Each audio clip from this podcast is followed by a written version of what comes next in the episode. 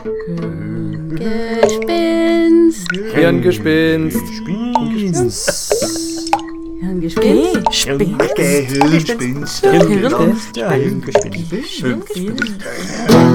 Halli, hallo und herzlich willkommen bei einer neuen Folge von Hirngespinst, dem Podcast mit interessanten, spannenden Diskussionen zwischen Nicole Töni.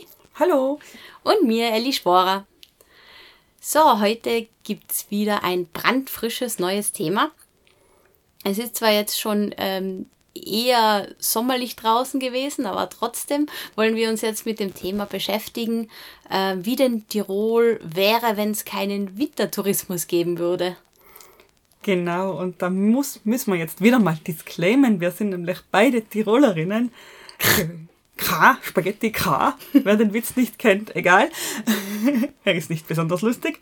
Auf jeden Fall kann es sein, dass ich ein bisschen biased bin, aufgrund eben besagter Tiroler Herkunft. Aber das macht für mich das Thema auch jetzt gerade besonders, äh, besonders interessant, die Beschäftigung da damit.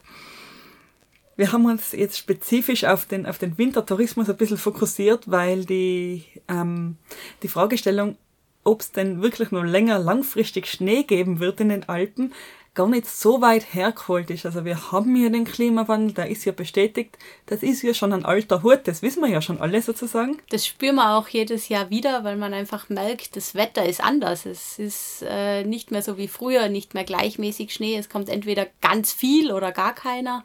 Und zu Zeiten, wo man nicht damit rechnet, dann ist im, liegt im September plötzlich schon Schnee oder es schneit jetzt im, im März nochmal, macht nochmal einen Meter Neuschnee, wo es davor schon sommerlich warm war.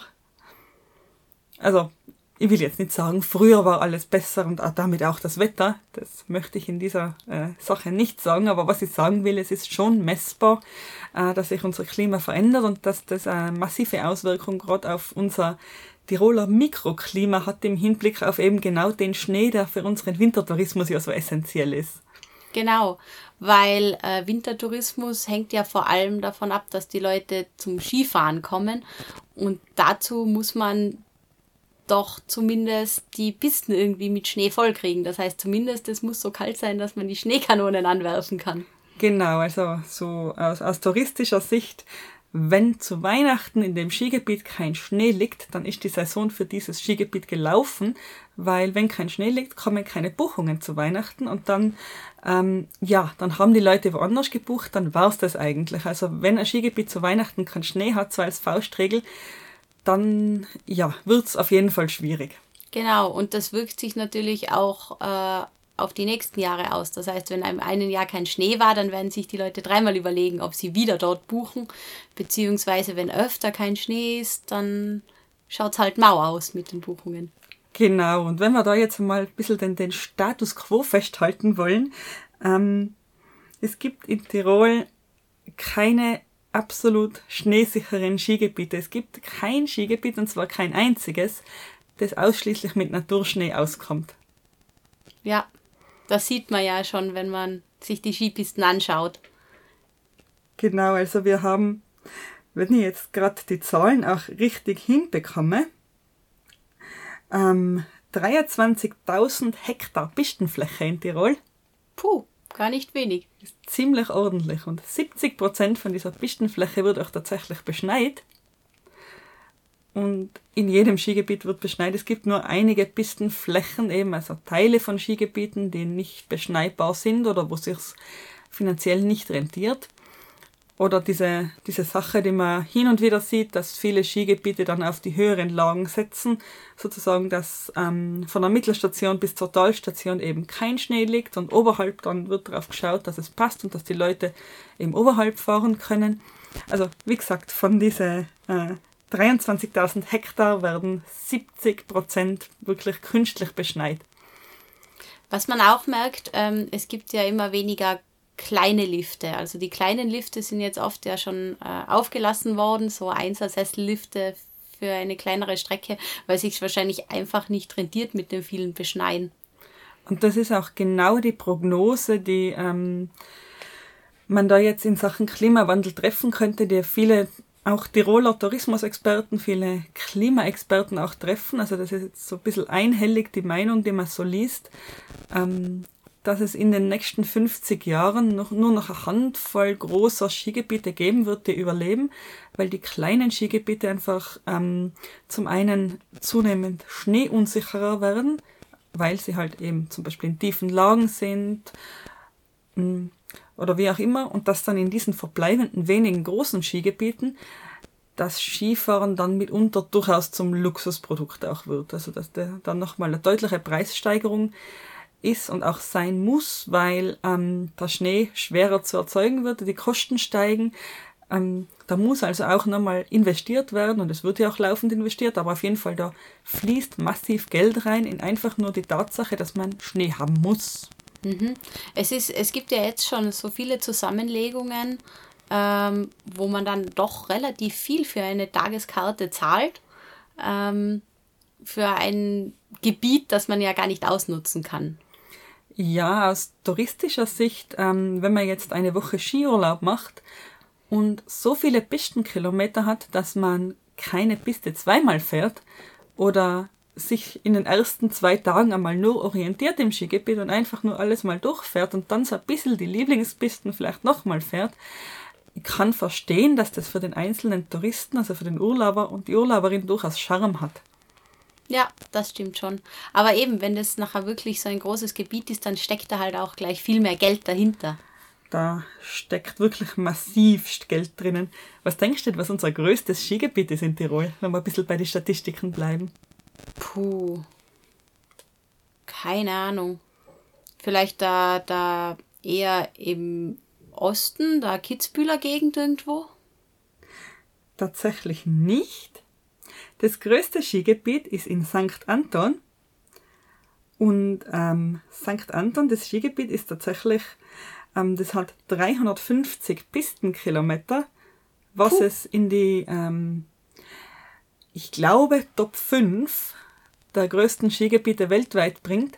Ich, ich glaube deswegen, ähm, also das Glauben und nicht Wissen ist deswegen, weil man unterschiedlich zählen kann, die Größe der Skigebiete unterschiedlich vergleichen kann. Man kann nämlich sagen, wir vergleichen nur Skigebiete, die zusammenhängen. Mm, da wäre dann äh, das größte Skigebiet der Welt wäre dann in Frankreich mit 600 Pistenkilometern, also dann noch doppelt so groß. Aber tiefergereiht kommen dann nur noch ein paar wenige und dann kommt eben schon St. Anton. Man könnte auch sagen, man, man kann die mitzählen, wo dann ähm, sogenannte Verbünde gebildet wurden, wo die Pisten nicht zusammenhängen, wo man sozusagen äh, dann zu Fuß oder mit dem Bus oder wie auch immer äh, von einem Lift zum anderen muss. Ähm, Geschmackssache, wie das zu zählen ist, aber egal wie man zählt, St. Anton landet auf jeden Fall in den Top 10. Wow. Kein Wunder, dass dort, ähm, dass man von dort immer so viel hört. Da ist ja wirklich viel ähm, Luxustourismus. Ja, und sie legen dort auch äh, Wert drauf, wirklich, mh, hm, ich sage jetzt mal, das größte Skigebiet zu werden oder zumindest das, äh, ein, ein sehr, sehr großes Skigebiet zu sein. Werben gezielt auch damit und ähm, es ist ja, so wie ich es vorhin formuliert habe, auch wirklich ein Magnet für die, für die Gäste dort nach St. Anton zu kommen, dass man einfach unendlich fahren kann, ohne jemals eine Piste zweimal zu sehen. 350 Pistenkilometer. Das ist schon irre, ja. Also, ich wüsste nicht, wie ich das zurücklegen sollte in einem Tag. Ja. Aber anscheinend gibt es ja auch genug Leute, die äh, mehr Geld für sowas ausgeben, oder? Mm, ja, Skifahren ist generell keine Sportart, die günstig ist beginnend mit der Ausrüstung über die Tageskarte bis hin zu den Leuten, die eben nicht in den Bergen wohnen, dann die Anreise, die Hotelübernachtungen. Also das geht schon gleich mal ein bisschen ins Geld. Ich habe mir gar nicht angeschaut, wie viel Geld denn der durchschnittliche Tourist und die durchschnittliche Touristin so in Österreich liegen lassen im, pro Aufenthalt. Aber die Summen dürften nicht so ganz gering sein. Jedenfalls führt uns all das zu einer Annahme, so als Tirolerinnen und Tiroler, nämlich der einen Annahme, dass der Wintertourismus in Tirol alternativenlos ist. Und für diejenigen von unter unseren Hörern und Innen, die jetzt eben nicht in Tirol oder in der Umgebung daheim sind, ähm, das ist wirklich ein Dogma, das auch ähm, von offiziellen Seiten kommuniziert wird, das in der Politik ähm, präsent ist, das natürlich in der Wirtschaftskammer präsent ist, ein Dogma, mit dem auch ähm, viele, viele ähm, Entscheidungen legitimiert werden. Unter anderem, wenn ich einen kurzen Ausflug machen darf, werden ja Skigebiete, Skigebietserweiterungen oder sämtliche Änderungen in Skigebieten werden ja einer Umweltverträglichkeitsprüfung unterzogen. Und ähm, an erster Stelle bei solchen Prüfungen, also steht laut dem Landesumweltanwalt Johannes Kostenzer, ähm, die wirtschaftliche Komponente. Also in den, in den Behördenverfahren wird auch die Wirtschaftlichkeit geprüft, wird anhand der Wirtschaftlichkeit entschieden. Und ähm, da kann dann sehr, sehr bald einmal gesagt werden, dass äh, eben öffentliches Interesse gegeben ist und aufgrund dieses öffentlichen Interesses ähm, gewinnt dann dieses öffentliche Interesse oft über den tatsächlichen Naturschutz. Und so kann es dann passieren, dass in Schutzgebiete wiederum ähm, trotzdem neue Lifte gebaut werden, neue Pisten gebaut werden. So kann es dann passieren, dass im Pitztal ganze ähm, Grate weggesprengt werden. Ich weiß nicht, ob du das mitkriegt hast, Ellie, mhm. aber wer hat es nicht mitgekriegt in Tirol? Ähm, so kann es eben passieren, dass, dass der Umweltschutz eben hintangestellt wird, hinter, ja, hinter die Touristen, Tourismusinteressen. Meistens sind ja auch die, die Gebietszusammenlegungen so, so ein Thema, oder? Weil da muss ja ganz viel Natur äh, beiseite geschafft werden, damit man die zusammenlegen kann. Das hast du jetzt schön formuliert, ja. Wobei, man darf jetzt nicht alles über einen Kamm scheren. Es gibt jetzt viele, viele Skigebietszusammenlegungen, die nicht geschehen sind. Aufgrund eben auch des Widerstands in der Bevölkerung, aufgrund eben äh, von Menschen, die gesagt haben, das kann es jetzt nicht sein. Und gerade in St. Anton, da wurde erst, ich glaube 2018, eine größere Skigebietszusammenlegung, eine größere Skigebietserweiterung ähm, eben im Montafon verhindert durch Bürgerbewegungen, durch auch den, den Landesumweltanwalt und auch den Alpenverein und auch in der Innsbrucker Gegend, wo wir beide eben wohnen, da gab es ja auch die Diskussionen in der Axamalizum, also das Ein-Haus- und Hof-Skigebiet so rund um Innsbruck, da ähm, Skigebietszusammenlegungen zu betreiben, die dann glücklicherweise auch nicht passiert sind. Aber es ist und bleibt ein sehr, sehr heißes Eisen. Denn tendenziell geht man ja bei solchen Zusammenlegungen höher nach oben. Das heißt, man erwartet sich größere Schneesicherheit, weil höhere Lagen mit tieferen Temperaturen verbunden sind.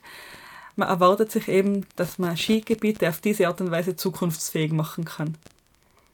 Genau, weil man ja auch sieht, je größer die Skigebiete, desto äh, mehr nehmen sie ein und desto sicherer sind sie. Je kleiner die Skigebiete, desto mehr fallen sie langsam weg. Ja, eben wie gesagt, das ist dann dieser, dieser allgemeine Trend, dass es dann eben noch eine Handvoll wirklich großer, großer Skigebiete geben wird irgendwann und die kleinen sind uns weggeschmolzen, wörtlich. Man kann sozusagen eigentlich schon sagen, oder, dass ähm, Skitourismus immer noch mehr in die Luxuskategorie äh, fällt. Mm, das, dem würde ich uneingeschränkt zustimmen. Also gerade wenn man jetzt ein bisschen einen längeren Zeitraum betrachtet, eben so wie wir vorher gesagt haben, die circa 50 Jahre, wenn man jetzt in diesen, diesen Zeitraum schaut. Und momentan sind ja Lifttickets mh, mm, so um die 50 Euro für die Tageskarte, teilweise auch schon mehr. Ähm, wenn man dann jetzt sich denkt, mit einer ganzen Familie Skifahren zu gehen, dann noch im Skigebiet vielleicht was konsumiert, mal was trinken geht, was isst, dann sind die Summen, die man da ausgibt, wenn man mit seiner Familie einen Skitag verbringt, durchaus jetzt schon recht stattlich. Gerade auch für Einheimische, die ja die Hotelübernachtung noch gar nicht bezahlen müssen. Stimmt, ja. Mm, dann kommt natürlich die Ausrüstung dazu, die man sich ausleihen muss. Also wenn man jetzt als wenn ich jetzt sagen würde als Einheimischer, ich hätte keine Skiausrüstung, ich müsste, müsste mir das leihen und ich müsste mir das Liftticket äh, kaufen und ich würde dann noch im Skigebiet essen. Also unter 100 Euro komme ich ganz, ganz bestimmt nicht weg, ich als Einzelperson dann. Ja, das stimmt. Und dann habe ich noch Glück gehabt.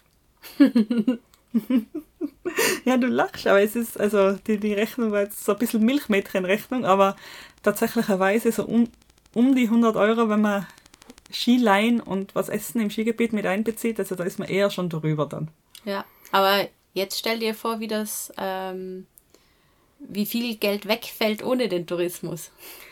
Genau, und da sind wir eben wieder mitten in dem, was ich eingangs gesagt habe. Dieser Mythos, dieses Narrativ, der Wintertourismus ist alternativenlos für Tirol. Und ich muss jetzt sagen, ich bin jetzt generell keine Tourismusfeindin. Ich finde nicht, dass wir sämtlichen Tourismus aus Tirol verbannen sollten. Ich bin absolut nicht dieser Meinung.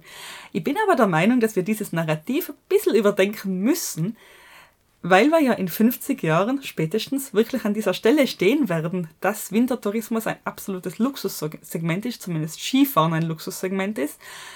Ja, und bis dahin müssen wir es geschafft haben, unsere Wirtschaft so auf die Füße zu stellen, dass wir eben ohne den Wintertourismus oder mit reduziertem Wintertourismus oder mit geändertem Wintertourismus trotzdem ähm, leben können, ohne unseren Wohlstand einzubüßen. Also irgendwie müssen wir ja schon die Kurve kriegen.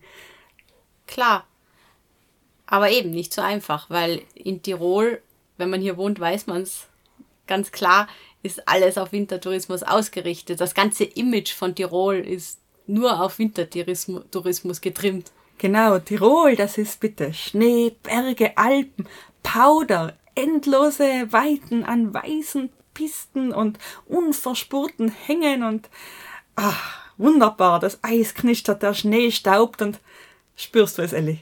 Total. Mir ist schon kalt. das wollte ich jetzt nicht erreichen.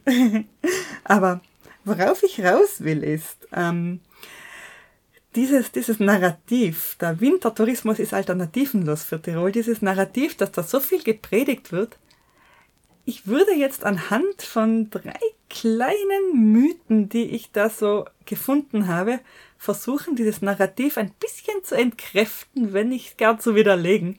Entkräfte, los. Ich, ich habe da mal ketzerisch da drei Thesen aufgestellt, Elli.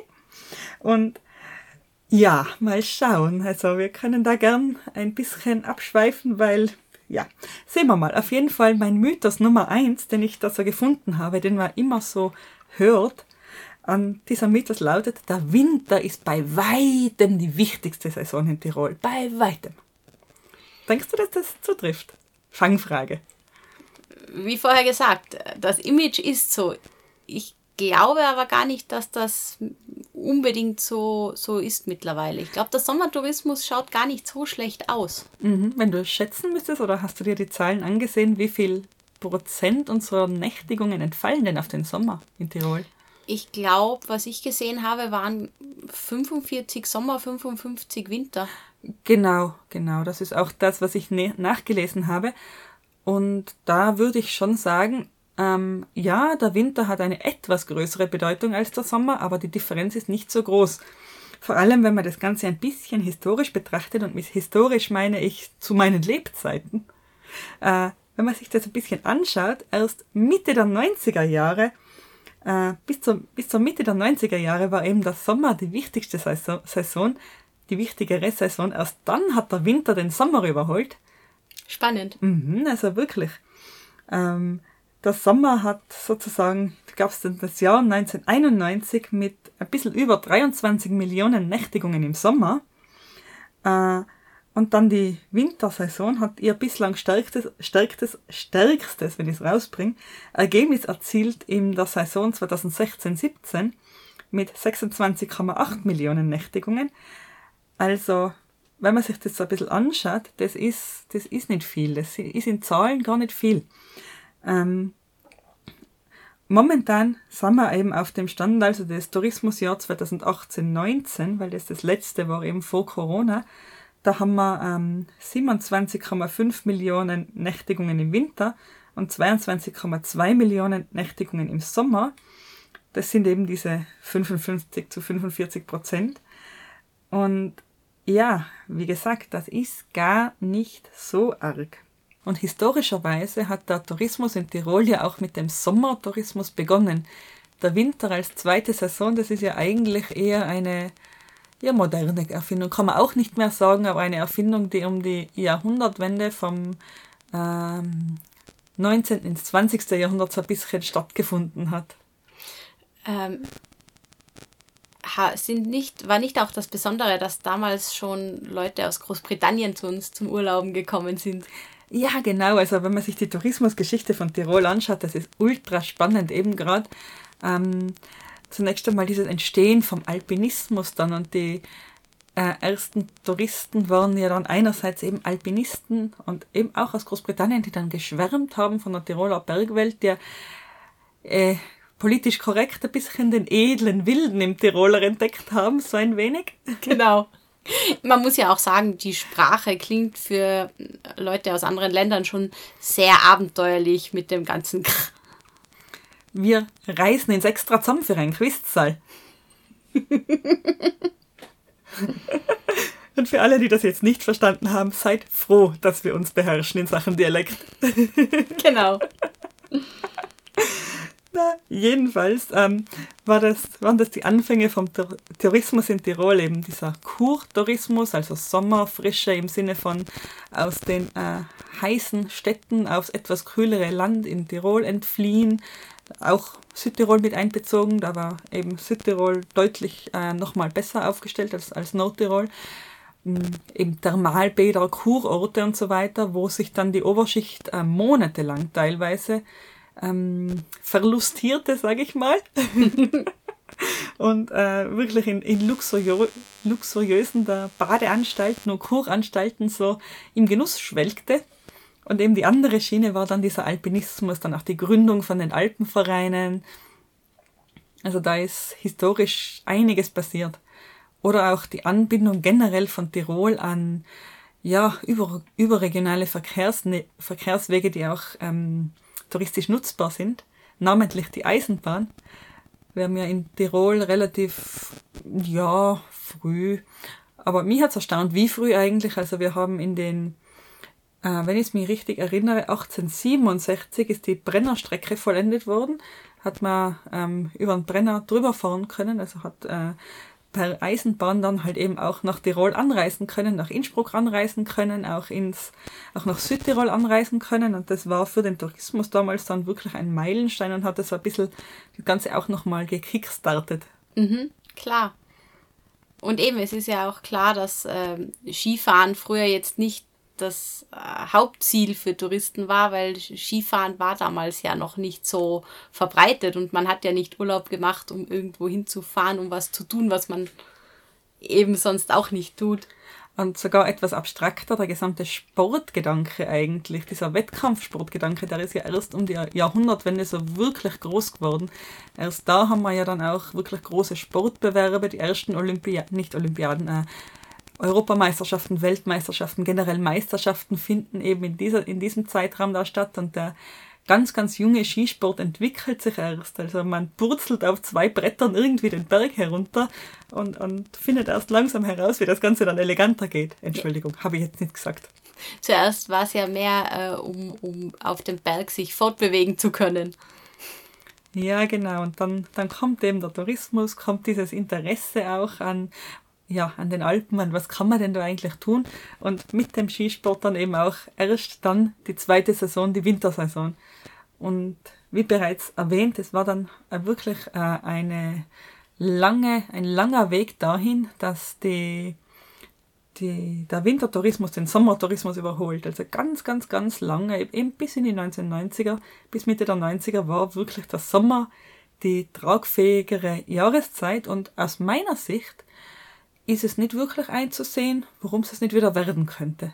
Ja, das habe ich mir bei der Vorbereitung auch gedacht.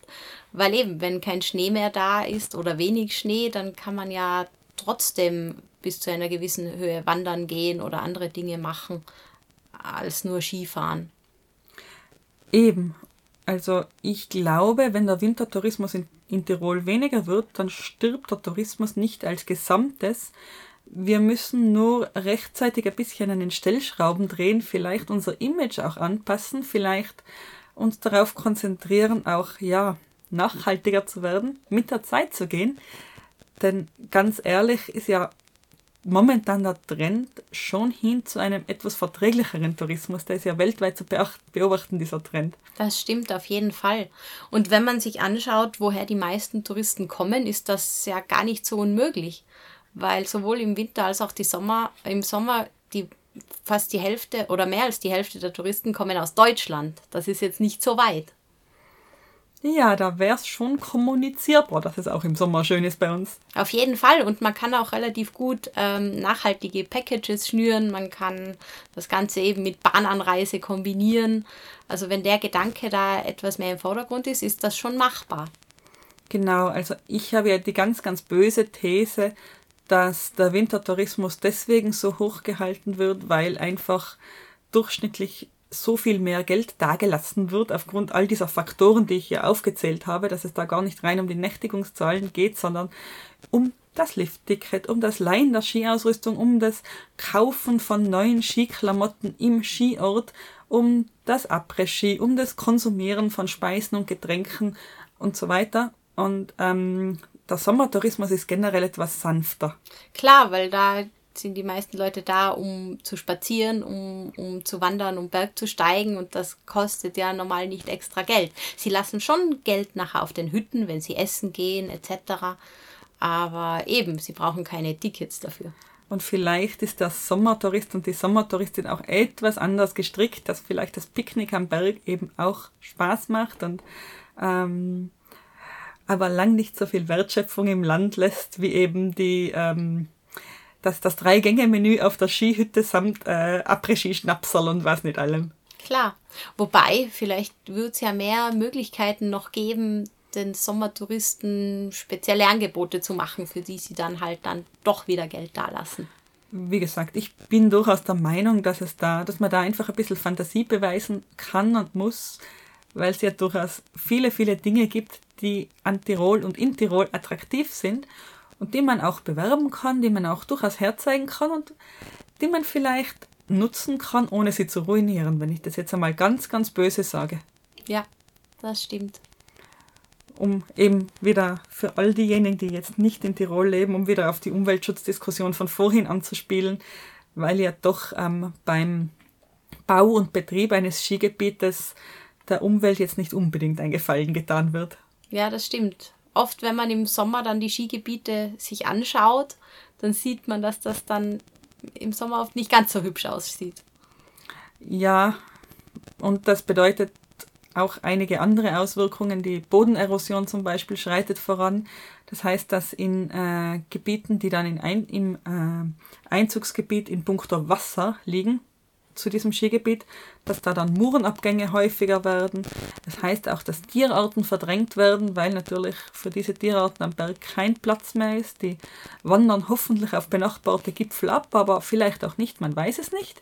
Speicherseen äh, verändern auch die Natur. Das hat auch Auswirkungen.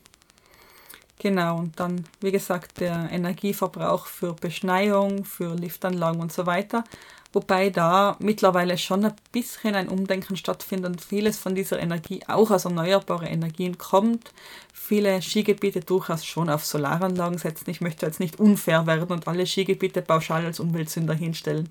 Nein, ich glaube, das müssen sie auch, weil das ist ja insgesamt ein großes Thema und auch im Luxustourismus gibt es doch viele Leute, die sich dann auch für solche Dinge interessieren. Genau, also gerade im Luxussegment darf man auch erwarten, tatsächlich meiner Meinung nach, dass auf Nachhaltigkeit geachtet wird und dass der, der höhere Preis gerechtfertigt wird durch Nachhaltigkeit. Mhm. Ja, willst du meinen zweiten Mythos hören? Ja, bitte, ich wollte gerade fragen. Äh, Mythos Nummer zwei. Tirol lebt live vom Tourismus. Also in Tirol mehr können alle verhungern gehen, wenn es da keinen Tourismus gibt. Und für all diejenigen, die das nicht verstanden haben, Tirol lebt ausschließlich vom Tourismus. Ja, man hat auch immer das Gefühl, auch wenn man die Politik hört, wenn man sieht, wer Einfluss in Tirol hat, es wirkt immer so, als ob das nur der Tourismus ist. Genau, also das wirkt äh, von innerhalb betrachtet und wahrscheinlich auch von außen gesehen ganz, ganz stark so, als wäre der Tourismus der einzige, der führende Wirtschaftszweig in Tirol, der Wirtschaftszweig, der alle anderen Wirtschaftszweige treibt. Tourismus treibt schließlich das Baugewerbe. Ohne Tourismus viel, viel weniger Bautätigkeit. Ohne Tourismus viel, viel weniger Bautätigkeit auch an Infrastruktur, ähm, weniger Handel und so weiter. So, und nachdem das alles gesagt ist, was denkst du, Elli?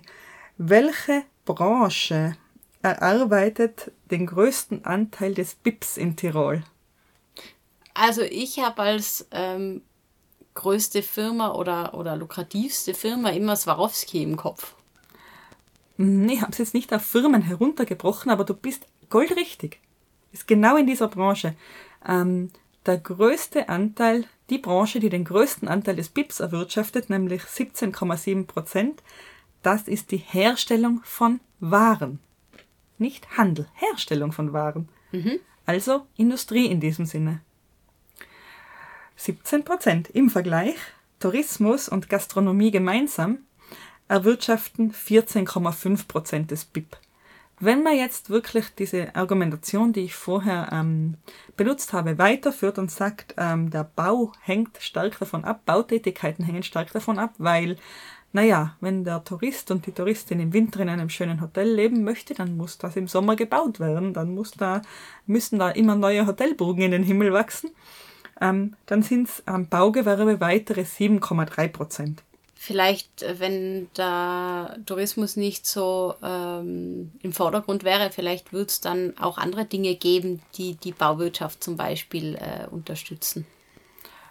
Ja, aber ähm, im, im Grunde genommen, wenn wir jetzt beides zusammenzählen, wir zählen diese 14,5 Prozent äh, Gastro- und Beherbergung zusammen plus die 7,3 Prozent mhm. Bau, dann sind wir auf ähm, grob gerechnet 22, 23 Prozent. Äh, da bleiben weit über 70 Prozent, die nichts mit Tourismus zu tun haben. Das stimmt.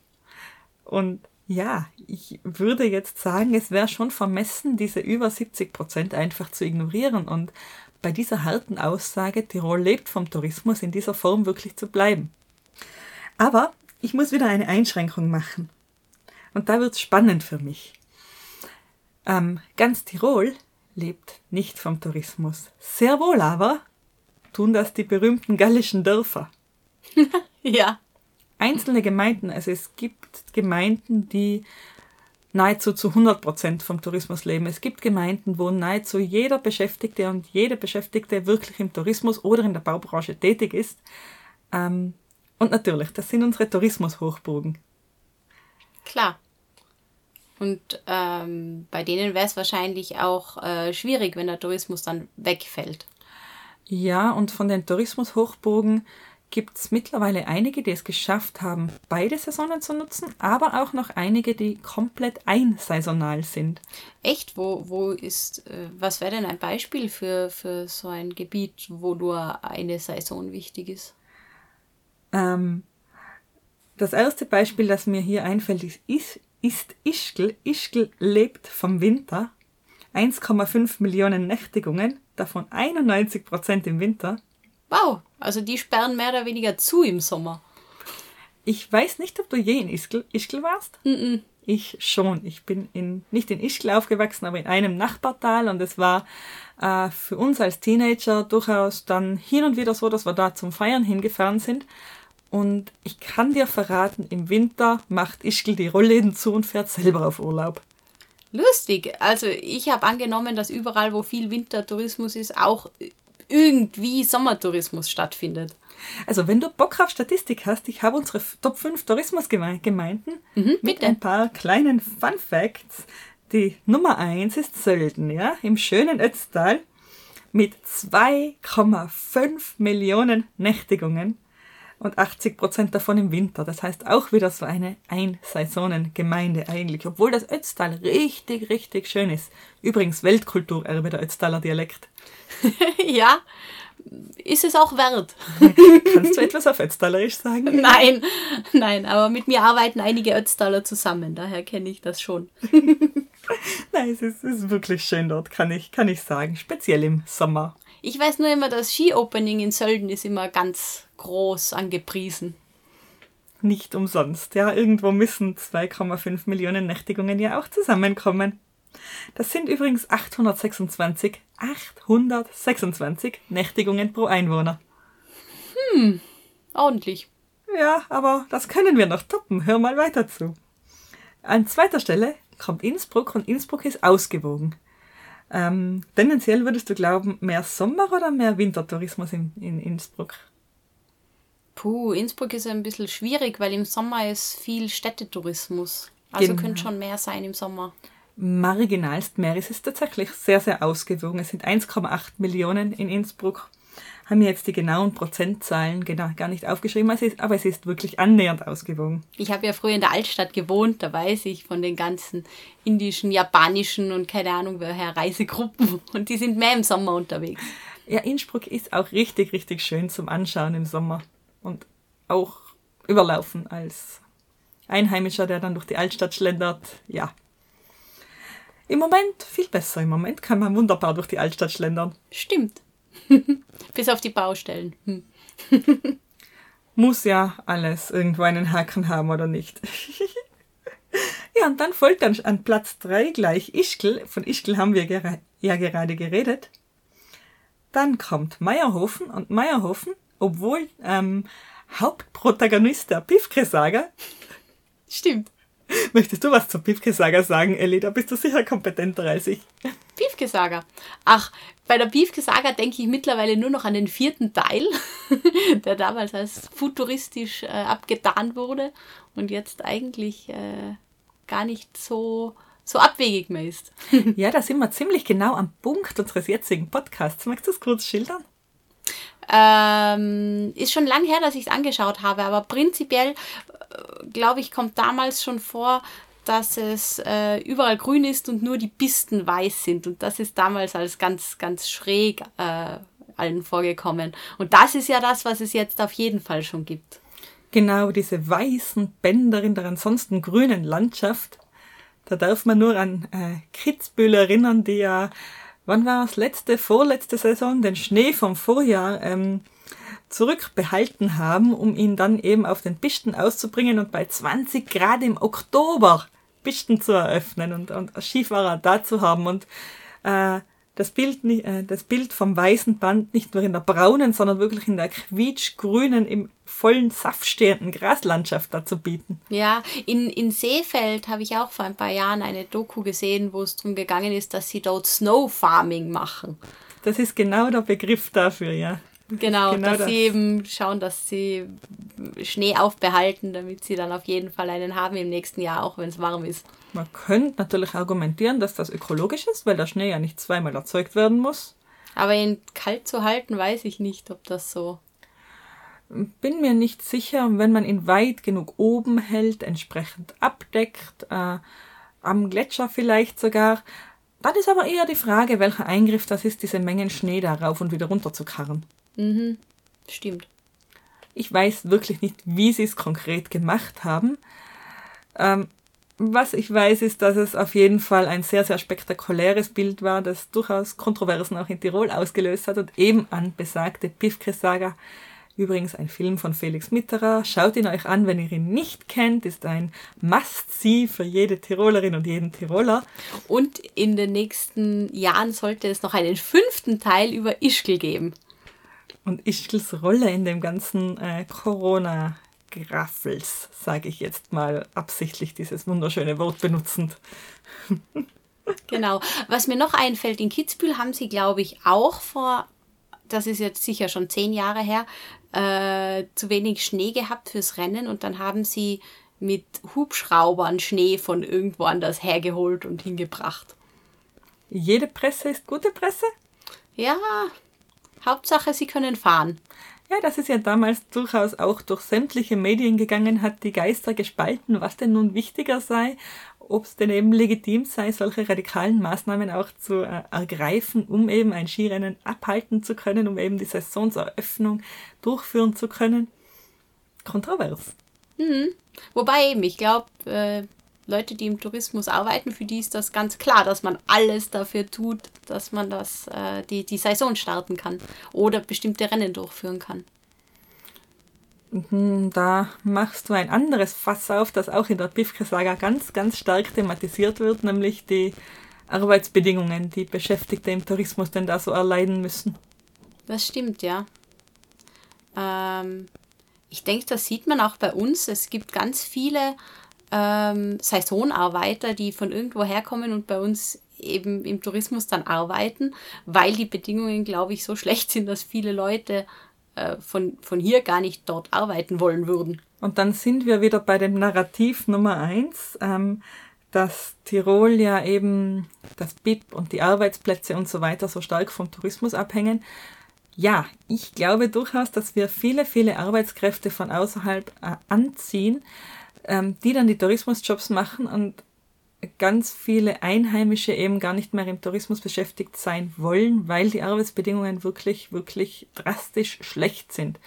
Weil in der Gastronomie gerade ähm, wirklich sehr, sehr lange Schichten gefahren werden, sehr, sehr lange bis an den Rand der Erschöpfung gearbeitet wird, sehr lang durchgearbeitet wird, ohne einen Tag frei zu haben, einfach weil gerade Saison ist, wo man den Winter durchschuftet und eigentlich kein Licht mehr sieht, um dann den Sommer eben frei zu haben.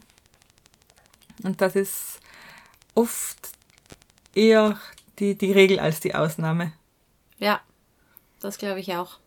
Und wie gesagt, die, diese Jobs, die man da im Tourismus hat, und ich sage das jetzt nicht pauschal, aber ich sage das für einige dieser Jobs, da ist es vielleicht auch kein Schaden, wenn die verloren gehen. Ja, eben, vielleicht hat ja auch mehr Qualität ähm, hier einen Vorteil, dass man hier vielleicht andere Strukturen aufbauen kann. Hm, ja, also wie gesagt, mir ich finde schon, dass es sehr, sehr fordernd ist, wenn man dann zum Beispiel in einer Après-Ski-Bar den ganzen Winter hinter der Bar steht. Das kann Menschen schon wirklich ordentlich mitnehmen. Ja, ich persönlich kann mir das gar nicht vorstellen. Ich würde es auch nicht machen wollen und deswegen glaube ich, bin ich an dieser Stelle besser still, weil es immer leicht ist, etwas zu kritisieren, das man nicht aus eigener Anschauung und nur aus Erzählungen kennt. Aber nur so viel, ich glaube, dass viele der Arbeitsplätze in Tirol, die vom Tourismus erzeugt werden, auch gar nicht ähm, von Arbeitskräften äh, gefüllt wären, die ohne den Wintertourismus hier wären.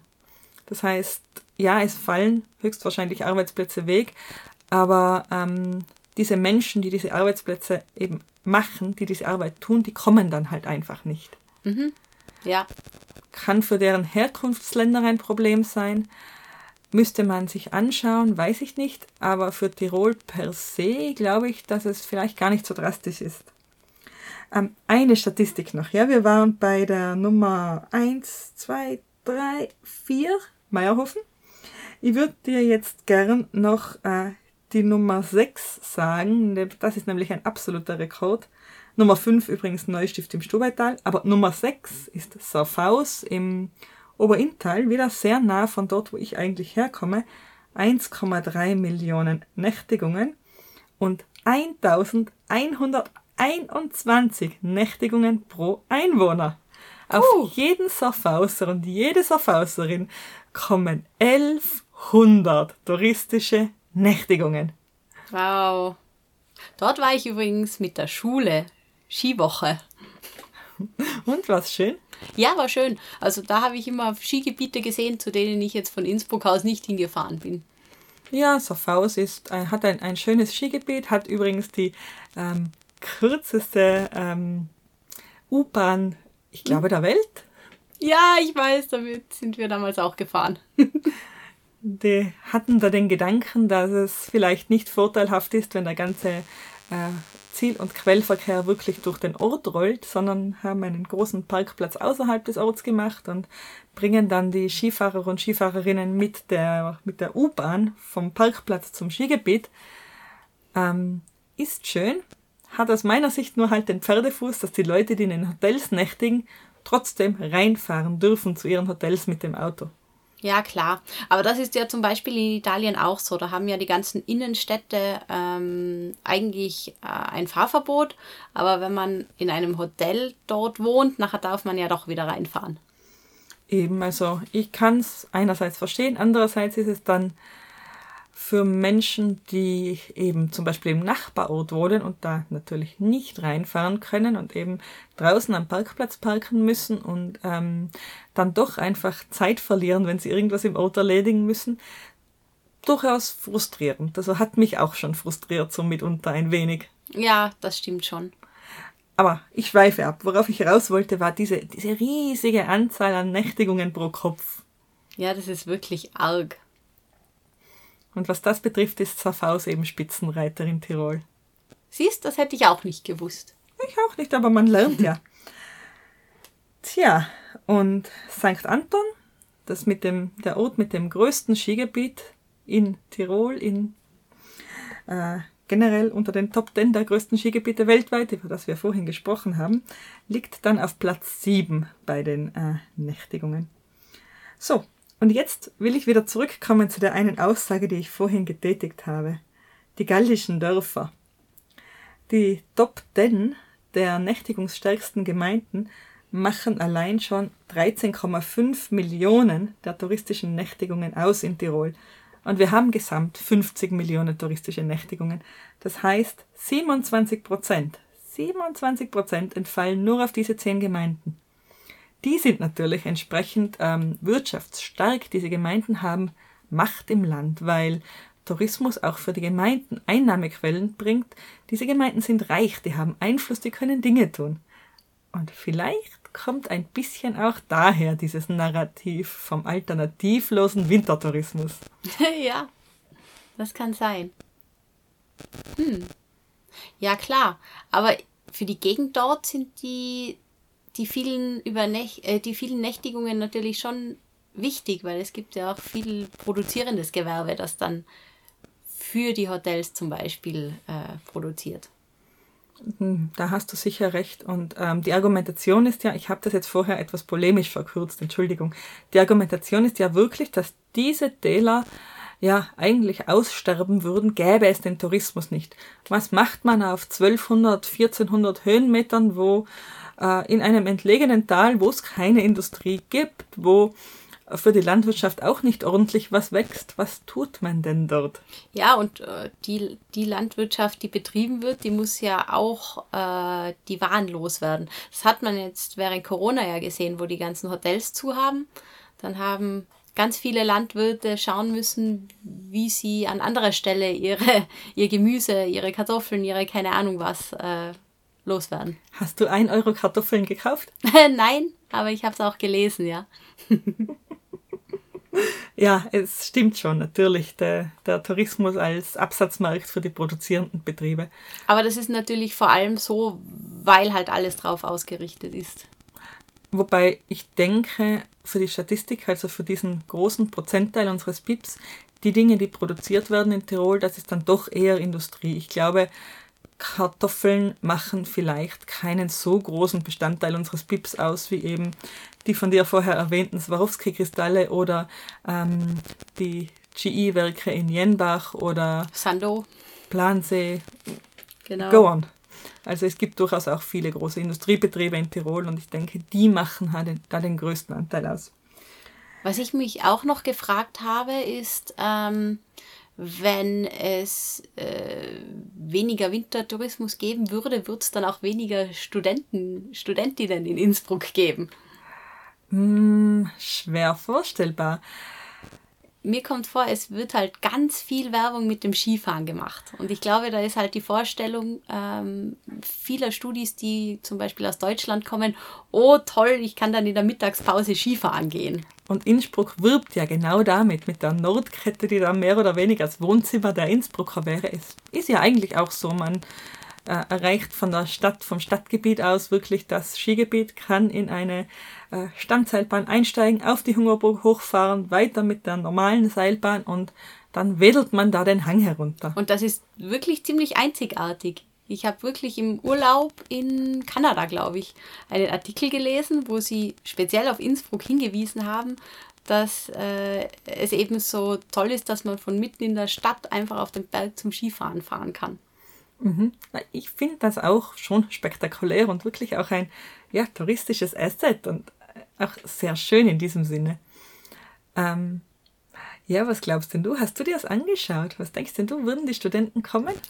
Dazu gefunden habe ich nichts, aber ich könnte mir schon vorstellen, also das hängt natürlich auch wieder davon ab, ob man jetzt mehr Werbung wieder für Sommertourismus macht. Wobei eben, ich glaube, das Skifahren zieht da einfach mehr bei den Jüngeren da bin ich mir eben nicht so sicher, weil gerade diese hohen Kosten, die ist ja, also standardmäßig der klassische Student hat ja jetzt nicht unbedingt so ein großes Budget zur Verfügung. Ich persönlich als Studentin hätte es mir damals nicht leisten können, die Sache mit dem Skifahren. Ähm, ich persönlich sehe auch eher unter den Studenten und Studentinnen Skitourengeher und Geherinnen, Kletterer und Kletterinnen. Ich sehe die Leute eher Downhill fahren, Mountainbiken, wandern, ähm, solche Dinge und weniger klassisch Skifahren und Snowboarden. Ja, ist, ist sicher auch ein großer Teil. Aber es gibt sicher auch einen Teil, der eben sozusagen äh, eben eher aus der Luxussparte kommt. Muss sich das natürlich auch leisten können. Man muss sich aber auch, wenn man von woanders herkommt, ein Studium in Innsbruck leisten können. Da muss man erst einmal eine Wohnung finden, die man bezahlen kann. Also von dem her gibt es da sicher auch einige. Ähm, von dem her können wir davon ausgehen, es wird schon genug Studenten geben, weil die Studenten ja auch ähm, und äh, die Studierenden auch sehr einen, einen großen Teil ausmachen an, an äh, Ausgaben, die in Tirol getätigt werden. Das stimmt, ja. Wobei ähm, ganz Vorarlberg kommt ja zum Studieren nach Tirol, so gesehen.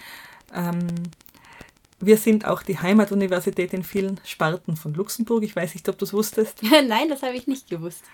Ich weiß nur, äh, in Südtirol, da gibt es in Bozen keine sonderlich große Universität, deswegen sind auch viele Südtiroler bei uns. Genau, also das Einzugsgebiet von unserer Universität in Innsbruck ist durchaus ähm, sehr groß, eigentlich auch gerade in den, in den Nachbarländern.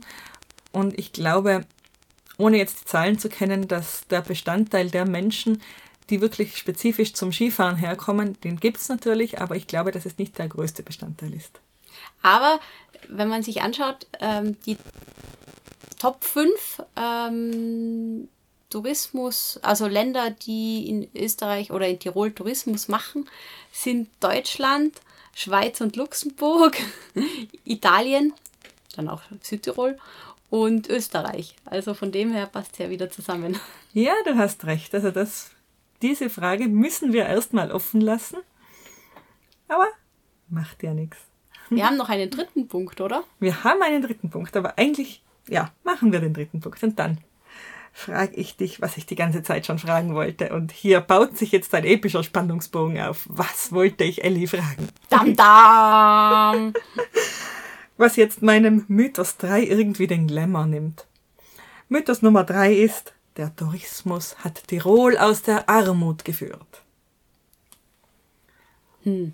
Vor dem Aufkommen des Tourismus hatten wir bettelarme Bauern, die durch die Realteilung in winzigen Höfen hausen mussten und von ihren, von den Früchten ihrer Felder nicht ordentlich satt wurden, so dass sie ihre Kinder ähm, als Arbeitskräfte nach Schwaben verschicken mussten, die berühmten Schwabenkinder. Hast du es im Kopf? Weißt du? Ja, ja, ja, ich weiß. Hörst du, hörst du das Lied sozusagen, das Narrativ? Ja. Ähm, und dieses Narrativ denke ich, kann man auch entkräften, wenn man den Blick ein bisschen weitet. Ähm, Tirol war nicht das arme Agrarland, als dass es da so gern hingestellt wird. Tirol hat durchaus auch eine andere Wirtschaftsgeschichte. Die Sache mit dem armen Agrarland, die kam von einer Krise der Landwirtschaft im äh, circa 19. Jahrhundert. Ähm, aber was Tirol davor durch die Jahrhunderte getragen hat wirtschaftlich, war ein ganz anderer Wirtschaftszweig. Errätst du welcher? Hm. Ich weiß nur, dass es ja immer den Bergbau gegeben hat. Volltreffer. Volltreffer. ähm, ich habe jetzt noch eine wunderschöne Frage für dich, weil es einfach so passt gerade. Äh, Im Habsburgerreich, natürlich, Wien war die größte Stadt. Was denkst du, was im Mittelalter, sagen wir im Jahr 1520, weil dazu habe ich die Zahl, äh, was denkst du, welches die zweitgrößte Ansiedlung war im gesamten Habsburgerreich? Wenn du so fragst, vielleicht Innsbruck? Schwarz. Schwarz, ah, wegen dem Bergwerk. Schwarz, genau. Mit äh, 20.000 Einwohnern, das klingt jetzt nicht nach viel, aber wie gesagt, wir schreiben das Jahr 1520. Im, in Gesamteuropa leben, hm, ich glaube, nicht so viele Menschen wie in Wien heute. Nein, das habe ich wirklich noch nicht gewusst. Genau, und, und Tirol war einfach ein extrem intensives Berg, Bergbaugebiet, eben nicht nur mit Schwarz, sondern auch mit Hall, mit vielen, vielen kleineren Bergbauorten. Und ein bisschen kommt daher auch unsere Landwirtschaftsstruktur. Weil die Bergknappen, die Leute, die im Bergbau tätig waren, die mussten mit Lebensmitteln versorgt werden. Und diese Lebensmittel konnten damals nicht über weite Strecken herangekarrt werden. Die mussten da produziert werden, wo die Bergknappen eben essen mussten. Will heißen, in den Bergtälern, in den Hochtälern Berglandwirtschaft. Ja, klar. Das heißt, unsere gewachsene Tiroler landwirtschaftliche Struktur ist eigentlich ein, nein, das ist jetzt zu hart gesagt, aber zum Teil ein Überbleibsel aus solchen Notwendigkeiten damals. Ja, was dann passiert ist, ähm, war Kolonialismus in Südamerika und dort gab es einfach extreme Rohstoffvorkommen, also Silbervorkommen, die für uns damalige Europäer nicht vorstellbar waren und das hat dann ganz langsam dem Bergbaubetrieb, zum Beispiel in Schwarz, eben den, den Garaus gemacht. Also ab dem 17. Jahrhundert ähm, ist es so ein stetiger Niedergang mit dem, mit dem Bergbaubetrieb in Tirol, eben aufgrund dieser Tatsache. Ja, und bis Mitte vom 20. Jahrhundert kommt der Bergbau dann, dann fast völlig zum Erliegen in Tirol. Da wird dann, da sperren dann die letzten Bergwerke zu, aber das ist dann eben schon eine andere Geschichte. Aber wie gesagt, bis zu diesem Zeitpunkt war Tirol durch den Bergbau durchaus äh, reich, durchaus auch ein, ein Dreh- und Angelpunkt in Europa.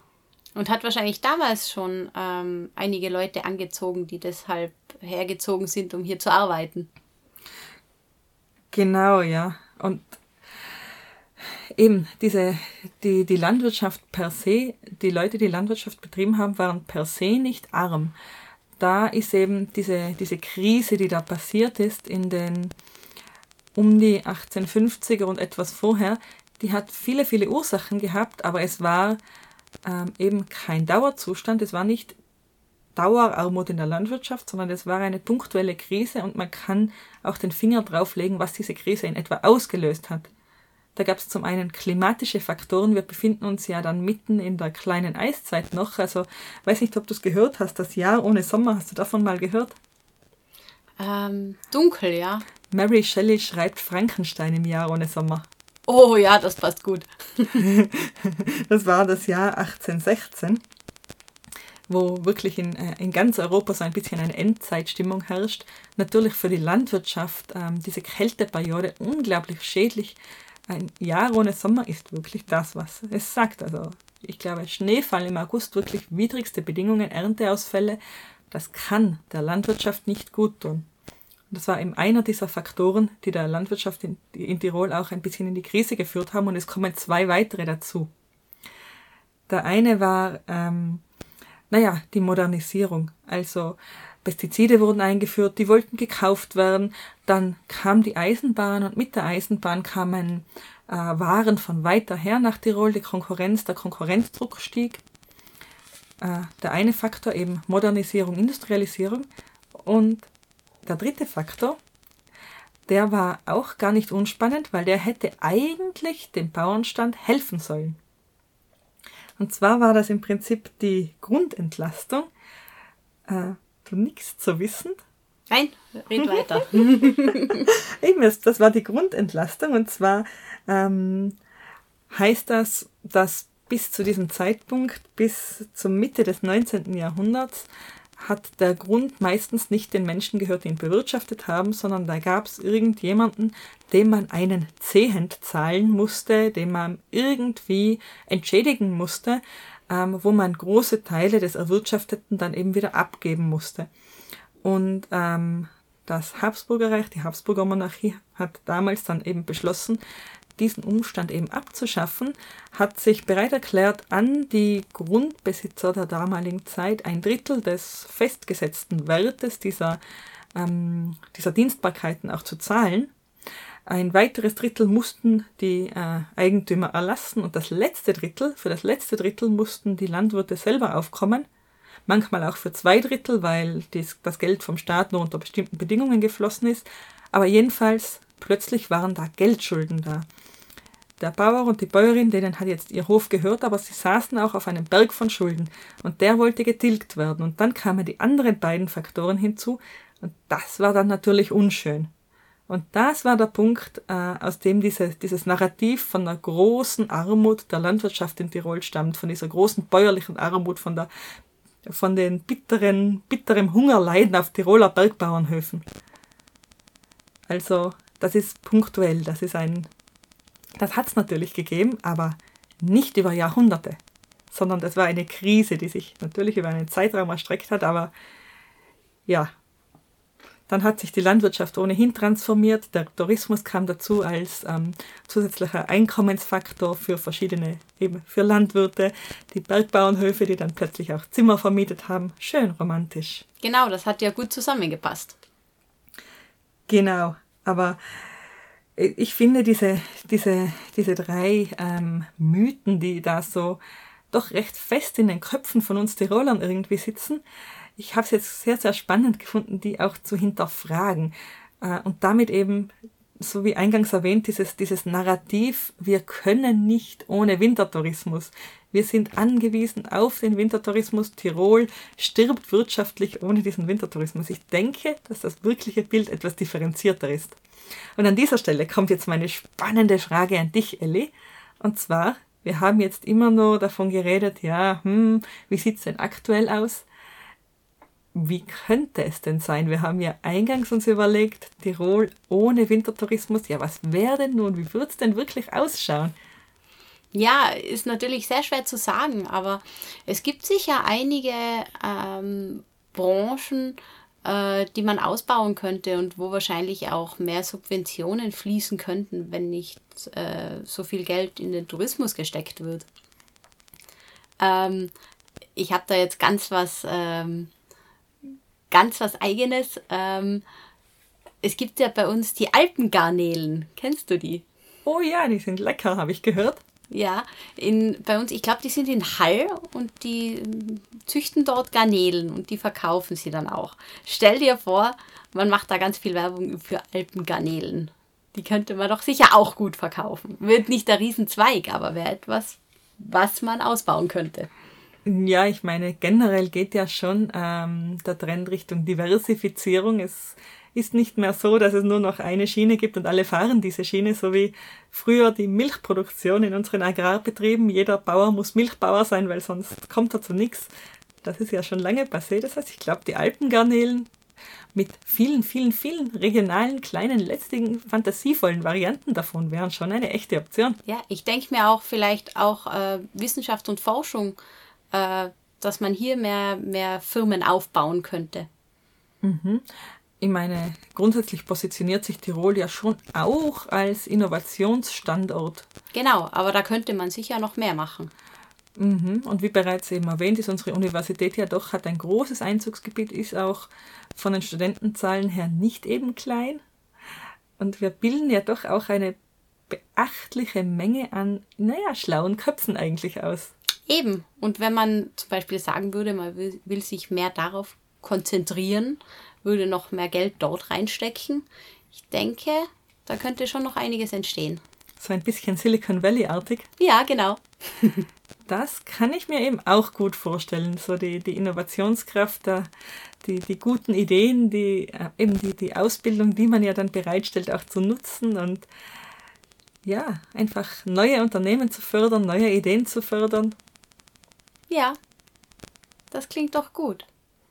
Mhm. Ich persönlich lese auch total viel von kleinen, innovativen Tiroler Unternehmen, die eben lässige, spannende Dinge tun. Erst heute habe ich zum Beispiel gelesen von einem Unternehmen, das ähm, ein OP-Mikroskop herstellt, das man mit Kopfbewegungen steuern kann, sodass derjenige, der da jetzt den Menschen operiert, seine Hände nicht mehr vom Patienten nehmen muss. Ähm, Wen es interessiert, wir geben wieder einen Link in unsere Beschreibungen rein wollen jetzt auch nicht zu viel Werbung für einzelne Unternehmen machen, aber Innovationskraft sehe ich schon, um ehrlich zu sein. Ja, das denke ich auch. Und ich glaube auch, dass mit noch etwas mehr finanzieller Unterstützung das größer werden könnte oder werden hätte können. Oder auch ideologische Unterstützung. Auch natürlich. Weil wenn der und die Durchschnittstirolerin glaubt, naja, man bringt es nur zu was, wenn man etwas macht, das für Tourismus nützlich ist, ja, hilft auch nicht, oder? Nein, eben, eben. Das ist eben ein bisschen die Grundeinstellung. Mhm. Ja, Aber das ist ja jetzt eigentlich ganz ein positives Ende, oder? Ich finde schon, wir werden innovativer und meiner Meinung nach müssen wir auch innovativer werden. Ich habe es schon gesagt, ich, ich glaube, unser Szenario, das wir hier zeichnen, dieses äh, weniger wichtig werden des Wintertourismus, das ist kein ganz aus der Luft gegriffenes und ich glaube schon, dass wir da Alternativen finden müssen, durchaus auch können. Genau. Also auf die neuen Alternativen. Genau, Tirolerinnen, stellt euch auf die Hinterfüße, macht's was, was nichts mit Tourismus zu tun hat, macht auch Spaß. Genau. Und nachdem wir jetzt über Tirol gesprochen haben, darf ich endlich meine volle Dialektsau rauslassen. Lass es raus. Vielen Dank, fein, dass ihr zugelassen habt. Bis zum nächsten Mal. Und schaut auf unserer Homepage www.hirngespinst.eu. Fein. Dann hoffen wir, dass ihr uns halbwegs verstanden habt. ihr ein bisschen mehr über Tirol äh, erfahren habt, auch aus ein bisschen aus ähm, Tirolerinnen-Sicht. Und ähm, wir freuen uns, wenn ihr uns wieder zuhört und bis zum nächsten Mal. Tschüss. Ciao. Vielen Dank.